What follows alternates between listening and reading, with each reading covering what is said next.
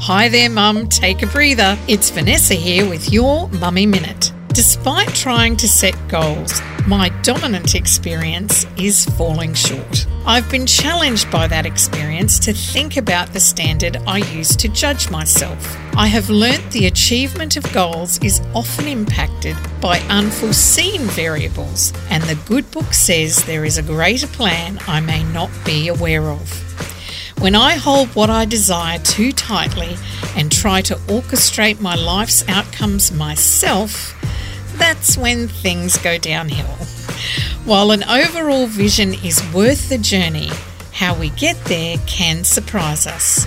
It's good to be open to that. Mum just wanted to encourage you today. You are doing great, ripping up the instructions and seeing the good brought out. You are important. Thanks for being a mum.